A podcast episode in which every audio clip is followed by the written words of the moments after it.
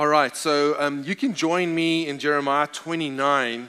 Um, I do have some slides. If, if some of the scriptures are not on there, just use your device or your paper Bible. Um, Jeremiah 29 has been uh, a great encouragement for me in my life. I've always referred back to it plenty of times, especially uh, when, when things aren't going as great as I've hoped they would. Um, this has always been an encouraging verse, and I want to share it with you. It says, For I know the plans I have for you, declares the Lord. Plans to prosper you, not to harm you. Plans to give you a hope and a future. You know, we live in a, in a day and time where the future looks kind of bleak, and, and it's almost like as if it's increasingly bleak, bleaking, bleaching. I don't know and it's, and it's, it's like, it's like we, we as Christians have the, the greatest resource to our availability to not have to become the same as the world, to not uh, adhere to the pattern of this world. So if you think about this, what's the pattern out there currently? It's hopelessness, it's negativity, it, and, uh, and yet we're able, we're able to draw from a source, y'all that the world does not have. We're able to draw from a well that the world does not have access to. How sad is it when Christians do not draw from it? Do not drink from it deeply. Do not draw from that source and just become the same as the world. Our speech becomes the same as the world. Our thought life becomes the same as the world. It's a tragedy. And I'm hoping to impart something here today that'll cause you to, to drink deeply from this source that God has made available to us as Christians. He says, Then you will call on me and come and pray to me, and I will listen to you. If you've ever felt alone, like nobody's listening to you, like nobody understands you, let me tell you, you have a source you have a person who is willing to listen and who knows you better than you even know yourself, that is willing to sit with you and hear you out. And he will understand you. Absolutely will understand you. And he's willing to, to, to sit with your situation and look, your situation might be complex, but look, he is the God that created this complex world. He's able to understand your situation. And no matter what you've gone through, how hard it has been, He's able to give you hope and steps forward because He listens and He understands. And He says there, and I will listen to you, and the promise you will seek me and find me when you seek me with all your heart. You will seek me and you will find me if you seek me with all your heart. We're going to talk about that last bit there a little bit and, and, and, and break that out for us today to see how does that happen. I want to tell you this that it's the goodness of God. That it, the goodness of God is the foundation of our experience of God. It undergirds all of the kingdom of God. When you lose sight of the goodness of God, your theology starts crumbling. Because then you have to find different reasons for why things are the way they are. And this Jeremiah verse, where God says, I know the plans I have for you, plans to prosper you, not to harm you, to give you hope in a future, is, is a foundational verse of God's intention toward humanity. God's intentions toward you is to give you hope, to give you a future, his intentions toward you is to, to, to, to prosper you. And you have to take that and take that as the founding thought of God's will toward your life. If you, if you don't, if you don't take that and you settle that in your heart that God is good, then so many things in Scripture is not going to make sense to you. And you're going to actually take your experiences and uh, uh, your, your, your, your life, you know, and you're going to start wanting to make sense of it from a perspective that has no foundation in the goodness of God. And that is shaky, shaky, shaky ground. In fact, it's in moments like that where Christians start losing their hope. they start losing their faith in God, they start losing their trust in the Word, the truth of God's Word. They start drawing into question things that ought never be drawn in, into question. And so I want to encourage you make sure you understand this concept of the goodness of God. Psalm 31, verse 19 says, How great is the goodness you have stored up for those who fear you. You lavish it on those who come to you for protection, blessing them before the watching world. So think about our situation right now. Things are a little scary, but we're positioned, we're lined up to receive God's protection and God's blessing in the midst of a watching world. Wouldn't it be amazing if the world can look at Christians and go and say, wow, those are a bunch of hopeful, positive people. I wonder what they're smoking.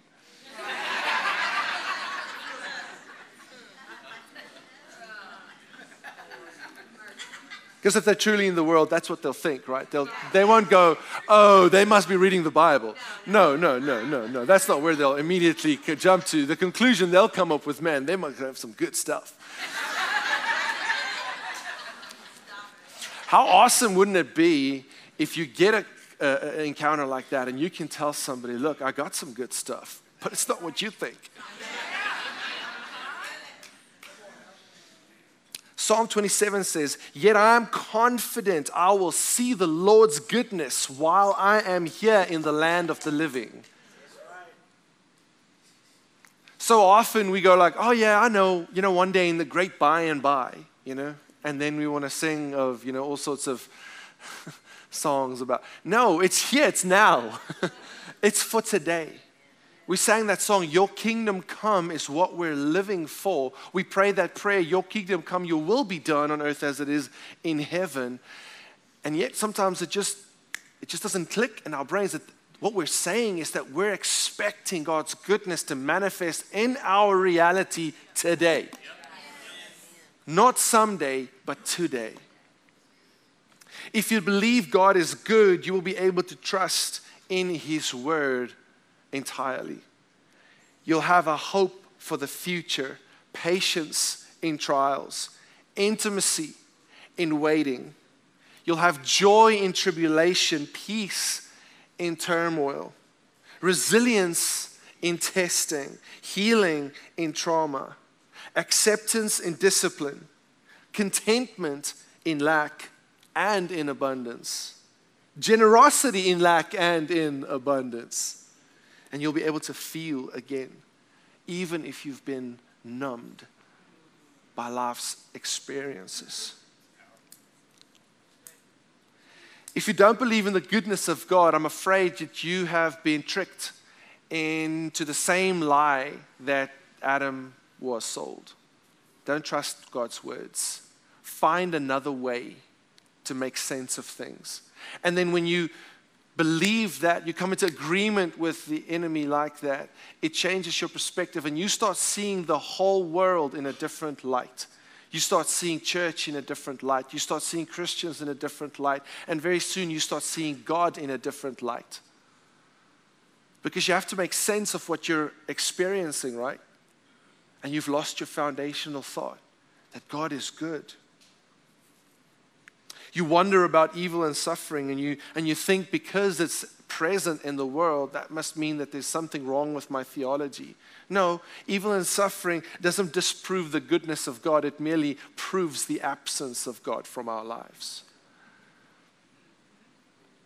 Just because God is sovereignly in charge of this world, it doesn't mean that He's in control of every little decision that we make. And this is a fundamental thing that Christians have to understand that you have been given the, the agency of a free will that causes us and enables us to make decisions that is sometimes outside of God's prerogative. And when we make decisions outside of God's prerogative, God's product doesn't get delivered anymore. It is now the product of our own actions and decisions that gets produced. And I don't think we generally realize the gravity of this situation. We think, yeah, yeah, yeah, it's fine. But in the back of our minds, we still have this idea that, you know, God is going to control every little thing. And if it doesn't happen according to what I hope, then it's still his fault. No, the gravity of the situation here means that when I do things outside of God's will and I experience consequences that are not His design, by His, by his design, then that is entirely my fault. It does not take away from the sovereignty of God. Because if you could imagine a world of 7 billion people where God was in control of every little action and every little decision that we made, you would think of a God that's pretty powerful, right?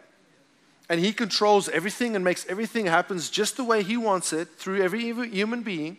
And at the end of the day, he produces his outcome through that, right? That's a pretty powerful God. You know what's an even more powerful God? A God that is not in control of every single decision that gets made and still can be fully in control of the outcome. There are 7 billion wills on this planet, more than. Yet God is still fully in control of the final outcome.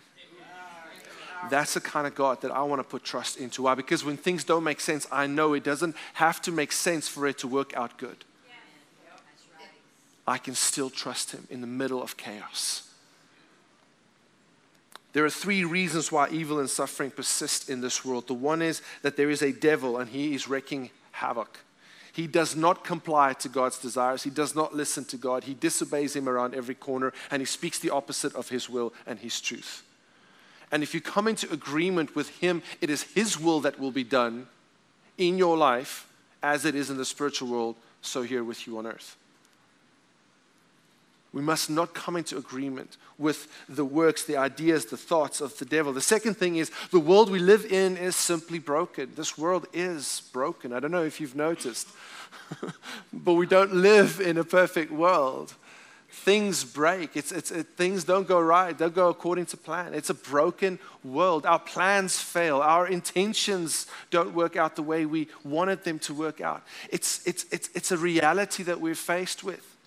And in such a world, things are going to break that you hoped would not.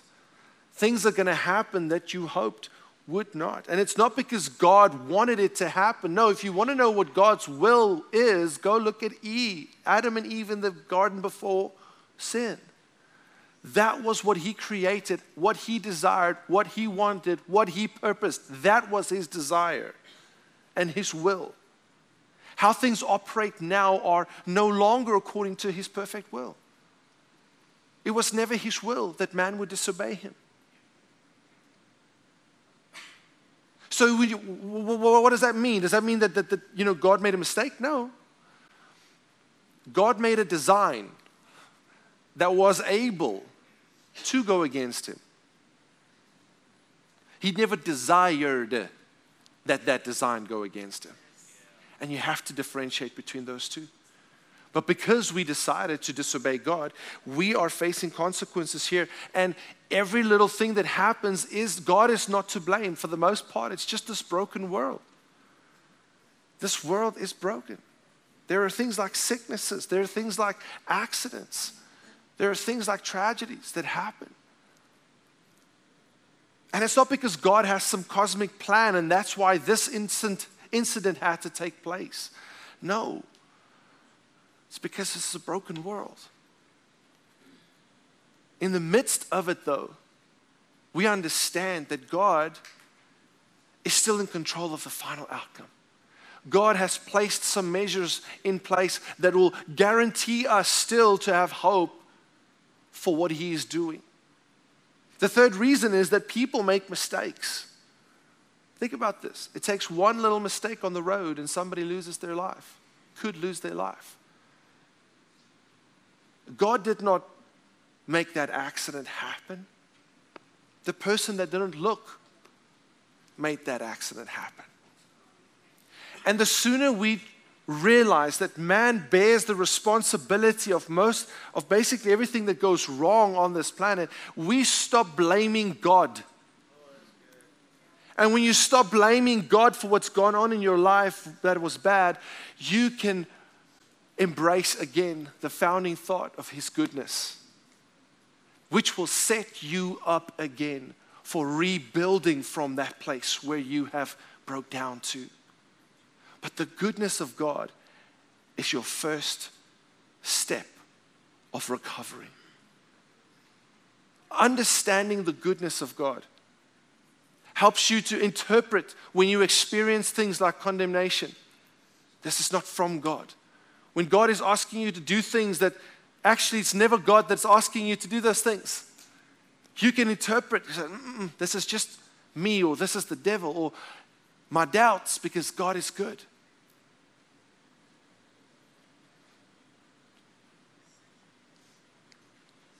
The quicker we, we understand how much this agency that God gave us actually determines many things in our lives, the easier it'll be for us to realize that God is not a bad God.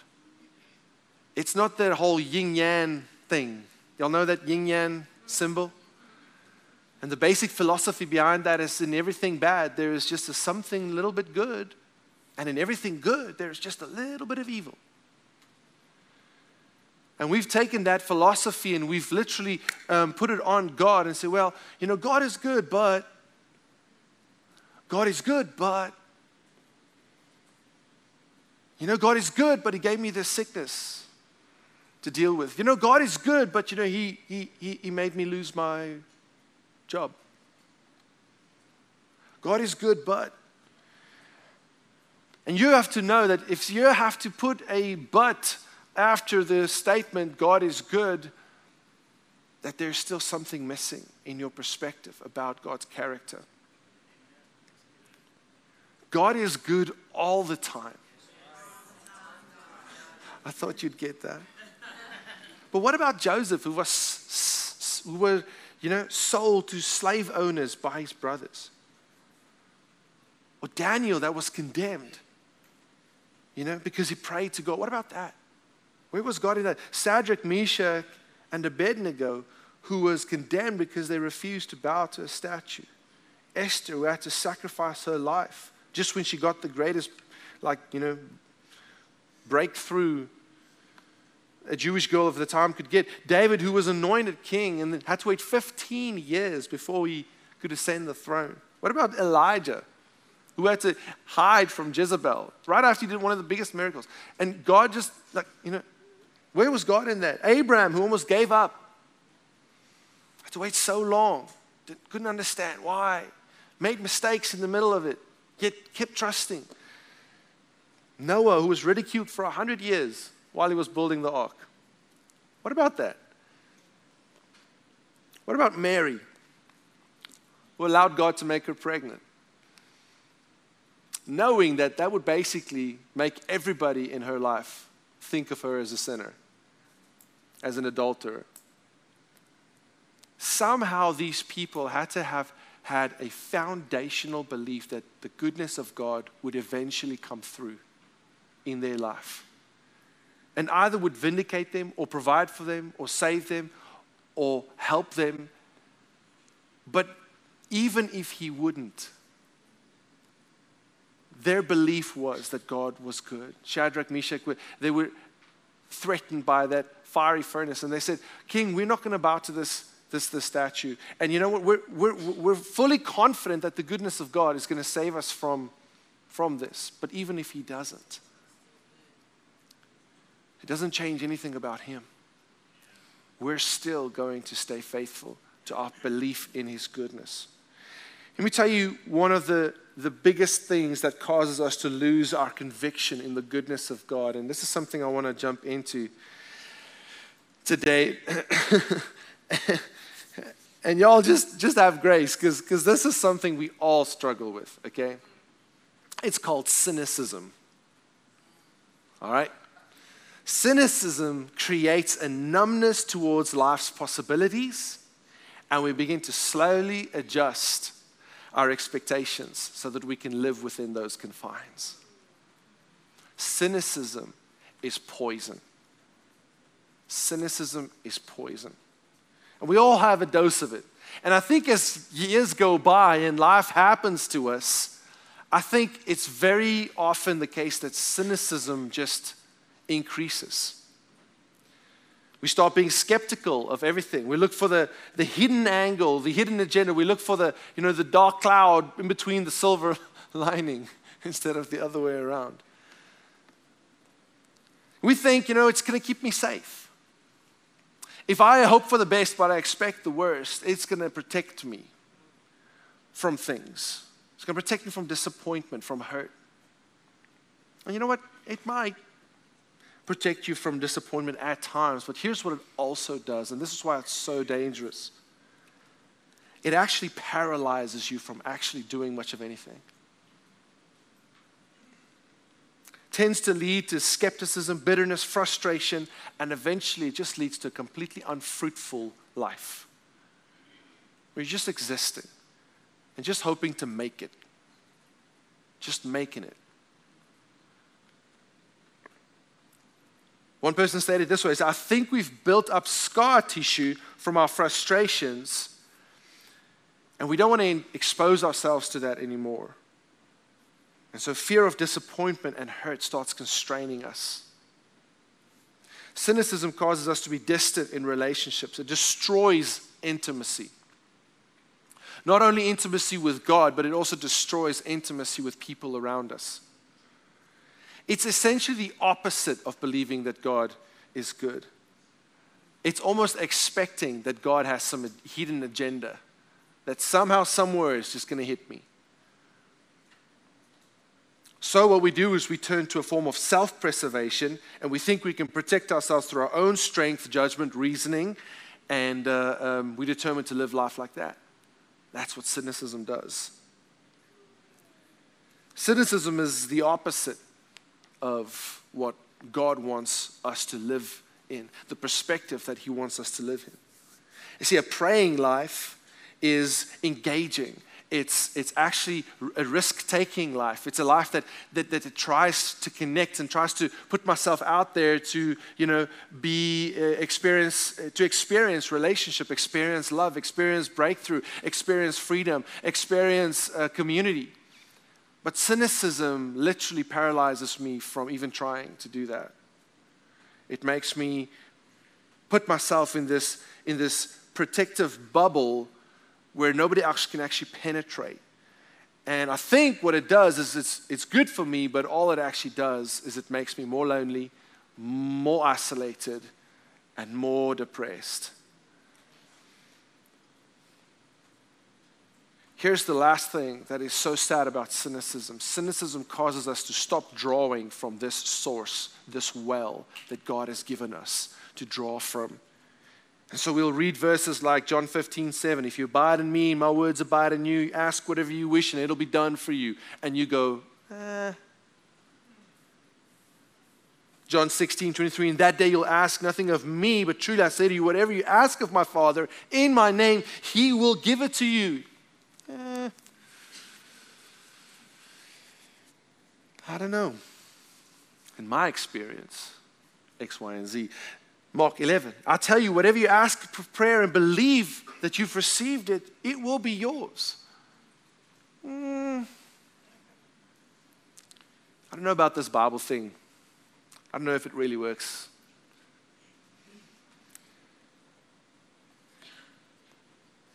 I would read these scripture verses, and, and, and, and many of us would go like, yes, but, you know. when I tried this, here's what transpired. And because we have this, this lack of a foundation in the goodness of God, when we have a negative experience, we immediately throw out the expectation that if we have faith and patience, Remember, faith is not just belief, faith is response to God's word. Faith leads to obedience to his principles and practices. Faith leads to me implementing his word in my life. Acting rather according to his way rather than the world's way. That's all that. So if I have faith and patience and persistence, eventually the goodness of God will come through in my life. But now the opposite is taking place, and I start drawing back from it. I go, you know, I got to rather really figure this out on my own. So I got to go and figure out how I do it. And it draws me away from people, draws me away from my church, draws me away from counsel, draws me away eventually from the Word of God. Eventually, it also will draw you away from God Himself if you don't put a stop to it. That's what cynicism does. It's a faith killer. Let me share with you an area that I have personally of great concern, and that is for our next generation. You know, statistics say that kids leave church at record numbers once they leave home. We encourage our, our, our, church members to make sure that they instill a value for, for being a part of a spiritual family in our, in our church kids while, while they're still in school. But the reality is that, and I don't know if it's in our church the same way, but in life, you see it definitely. That 66% of kids who leave home also leave church, stop going to church. Why is that? I believe one of the reasons are because when they're in church, they find cynicism instead of hope. You know, we would say things like this well, you know, kids these days. And you complete the sentence that you usually use there. when we were kids, we would never blah, blah, blah, blah, blah. I feel sorry for kids these days, you know? It's really different. It's really, it's not as nice as when we were kids, you know? You forget all the bullying that happened when you were on the school grounds. You forget all the hardship you had to face because, etc., etc., because the good old days, right? You know, this world has basically gone to fill in the blank. It's not even worth fighting for. Why should I care? You know what? I'm going to get my own. I'm going to protect my own. I'm going to fight for my own. Churches are going to fix anything anyway, so why invest time in it? We've lost our expectation of the goodness of God. It's caused us to become cynical. And you know what? Our kids see it and they act on it. Why should I go to youth? Why should I go to church? Why should I believe in God? Dad believes more my sporting career to provide for college than he does in God. Why should I go to church? My parents believe family downtime is more important than going to church. Why should I, why should I believe and trust in God? Mom believes more in Lady Luck at the roulette table.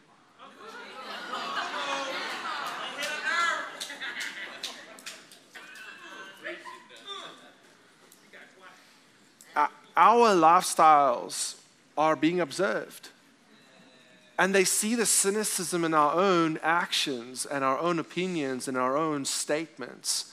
And you know what? They act on it. They act on it. And look, I know that kids have to be shaped and, and, and, and the next generation have to be trained and groomed. And that sometimes they disappoint. I know that. I spent 16 years of my life doing college ministry. I know very intimately the disappointments that come from young people that make decisions that aren't according to God's will, young people that promise one thing and do another thing. I know that very intimately, but you know what? Somewhere in there, I had a choice to make. Am I going to become cynical about the next generation, or am I going to be remain hopeful about them? And actually, that was a bigger faith crisis. Because I couldn't look at the youth and answer that question. I had to look at God and answer that question for myself. Is he the God of the next generation or isn't he? Does he have a good plan and purpose for the next generation or doesn't he? Because if he doesn't, then all hope is lost. But let me tell you, if he does, then I am contradicting his plan. I am contradicting his will, and I am an enemy of his plan by becoming cynical of the next generation. Let me tell you when kids become a part of a church and they find cynicism, guess what they'll do? They'll check out fast, and you can check out of a Chick fil A line.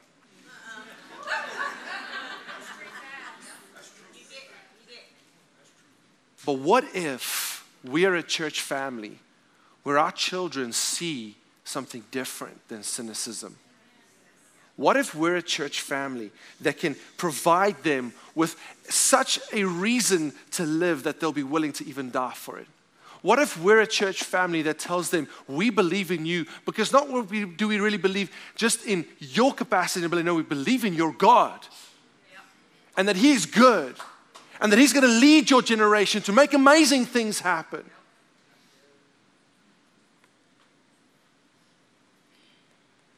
So I believe today God is asking us to repent of cynicism. Repent of our cynical mindsets, our cynical statements, our cynical words, and it's going to require some filtering, y'all. It's going to require some self, you know, um, assessment to, to, to look at us and say, what are these things we always say? What are these, you know, colloquial statements, these, these cultural things that we just always, almost saying without even thinking about it again? uh, before we saying it, that are really actually just from a place of cynicism in our lives. It says here, James 4, verse 8 Draw near to God, and he will draw near to you. Cleanse your hands, you sinners, and purify your hearts, you double minded. In another place, it says, You can't be double minded and think that you're going to receive anything from God we have to get our minds made up. Do we believe in the goodness of God or don't we? Do we believe the goodness of God counts for every generation or don't we? And then from that, purify ourselves, cleanse ourselves from these things that we say, think, and do. It's really, it's a purifying that pure, it's, it's, it's a purifying that needs to take place. We need to go wash ourselves. And you know what the Bible says? We wash ourselves with the water of the Word of God. We need to get more word and less of our own reasoning. That's why the Bible says, Trust in the Lord with all your heart. Don't lean on your own understanding. In all your ways, acknowledge Him, and He will direct your path. But we've, res- we've stopped really responding to the Word of God because hmm, when you lose your conviction about God's goodness, why trust the Word? It just becomes words, opinions of another guy. But for us, they are a well of life if we will choose to draw from them and drink from it. Listen to what God said through the uh, prophet John in the book of Revelation of Jesus Christ, chapter 2, verse 4. He says this, But I have this against you. You have abandoned the passionate love you had for me in the beginning. Verse 5 says this Think about how far you've fallen. Remember that time you just gave your life to Jesus. Hope flooded your soul. Things were just amazing. And then a couple of years later, cynicism steps in. And you go, oh, I thought it was going to be a little different than this. And so that must not be completely true. You know, that part of the Bible must have been, there must have been a wrong translation, right? After all, the Bible is just written by humans, right? And we start making huge, huge leaps away from trusting and, and believing in the founding thoughts of, of, of our faith. That this is an inerrant word that was inspired by God and is profitable for teaching, correcting, reproof, and instruction in Verse 5 says this Think about how far you fall. Repent and do the works of love you did at first. Do the things you used to do, the opinions you used to have, the belief, the faith, the trust, the, the, the, the, excitement, the expectation that you used to have, the service, the willingness to, to, to, to give of yourself to God and His kingdom. Do those things again.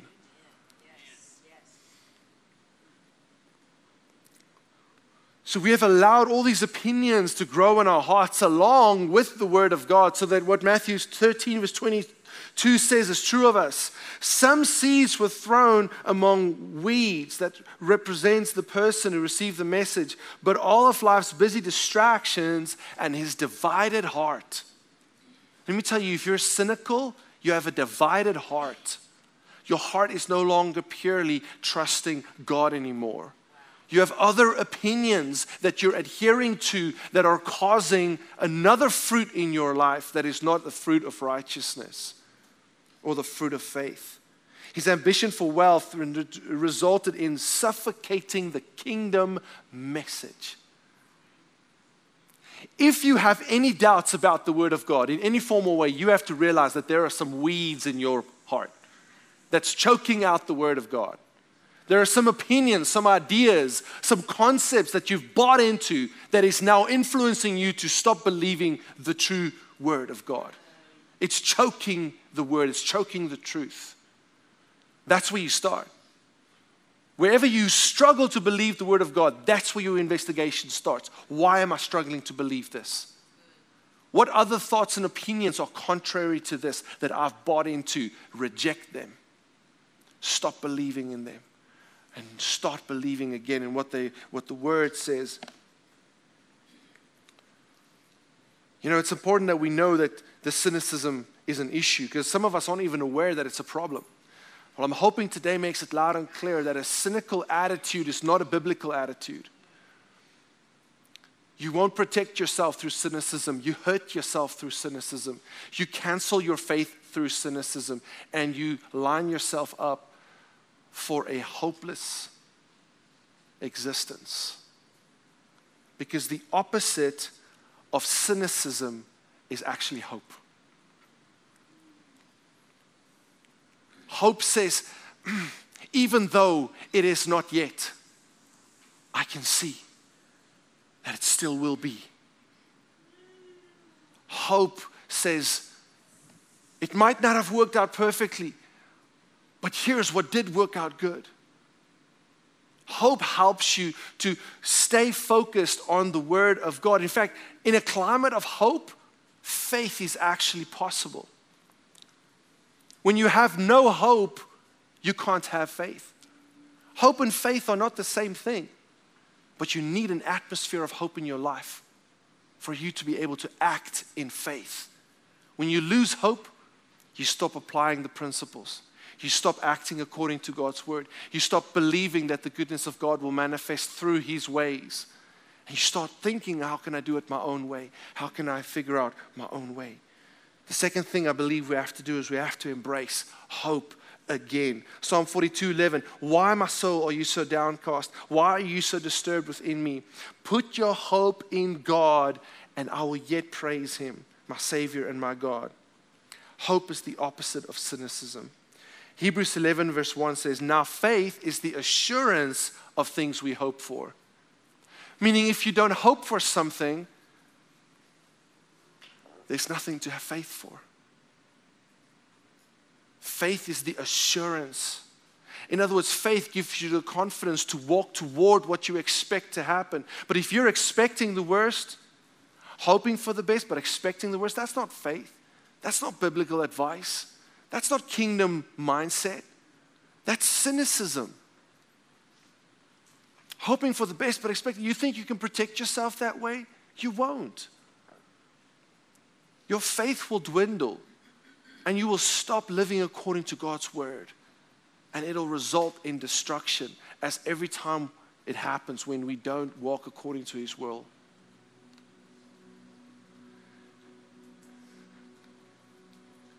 But if you repent of cynicism and embrace hope today, sure, there might be times where you will still be disappointed because we don't always ask for things and then they get done exactly how we asked for every single time.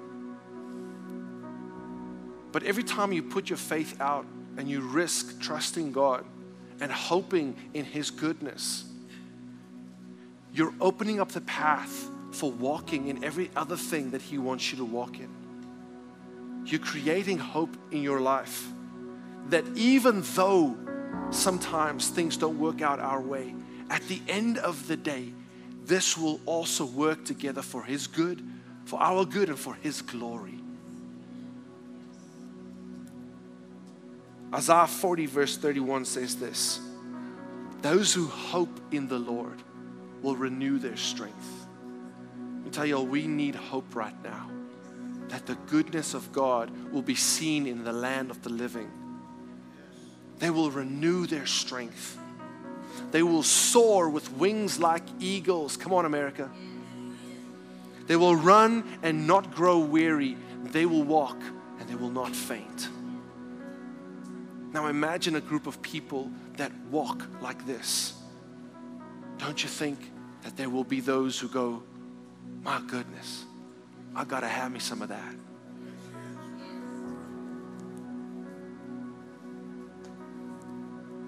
God is not done. God hasn't checked out. Not by a long shot. God's got the final end sorted. And the shortest path to it is through His Word. It's by His Word. So I want to invite you today to, to take a long, hard look at, at your attitude and ask yourself Has cynicism got a hold of me? Or am I hopeful? And I want to invite you today to, to root out cynicism out of your heart, out of your mind, and out of your mouth. And replace it with hope in your heart, in your mind, and in your mouth. And I know as we do that, life is going to spring up again. Let's all stand and pray.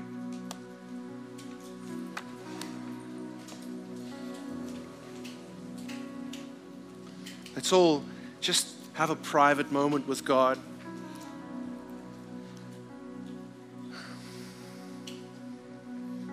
Want you to just speak to Him right there where you are.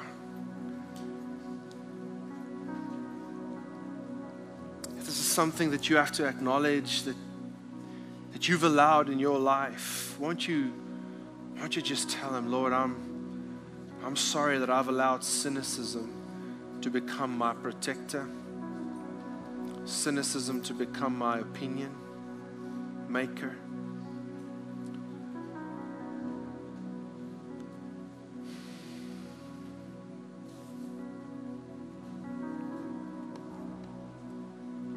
In your heart, just pray this prayer after me Lord, I embrace your hope.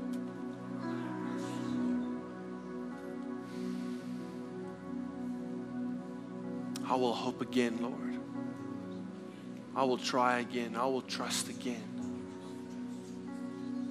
I will go and read your word again, God. I will go and find out again what it is that your goodness is planning for my life, for our country, for our world. And I will align myself again and do the things again, create the expectation in my heart again for your goodness and your plan to prevail and to shine through in my life and in the people around me. God, I will expect good things of you again. I will expect new things from you, new callings, new anointing, new direction, new plans, Lord. I will expect new ideas, God, again of you. I feel that some people have just been so disappointed at, at some of their attempts to achieve something and that they've literally just went and sat down and said, All right, I'm, I'm done. I invite you, friend, put your hand out, take God's hand and say this I will try again, God. I will listen and I will follow.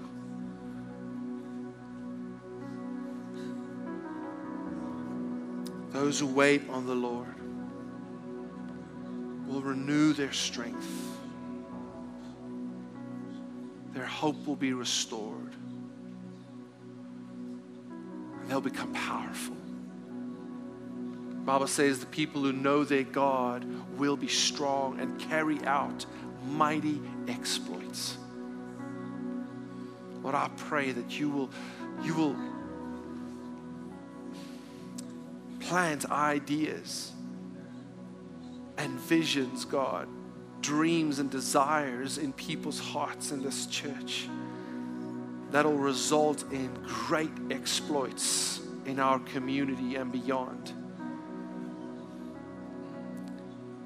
Lord, I pray as they step out in faith again listening closely to your direction, to your guidance, we will see so many good things come forth from this group of people, from this next generation of people that learn how to serve you for their generation. Learn how to accomplish your kingdom for their generation through the tools and the ideas and the things that you've given them, you've released to them to use to expand your kingdom.